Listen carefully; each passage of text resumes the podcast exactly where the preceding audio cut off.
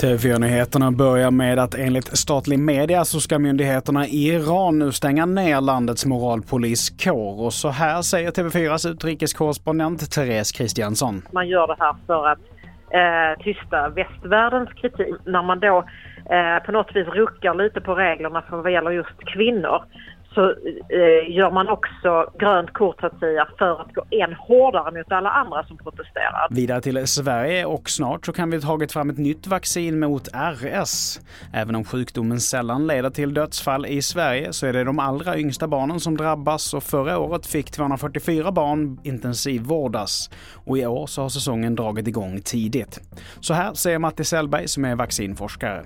Ja, när de har gjort klart eh, hela sina eh, fas 3 studier och eh, lämnat in ansökan till Läkemedelsverken då runt om i världen. Så skulle jag kan tänka mig Eh, mycket väl, eh, ja, kanske eh, våren, tid, eller till och med vintern beroende på hur bra data är som Läkemedelsverket tycker. Och till sist, idag så har Martin Modéus formellt tagit över som Sveriges nya ärkebiskop efter Antje Jackelén, det rapporterar SVT.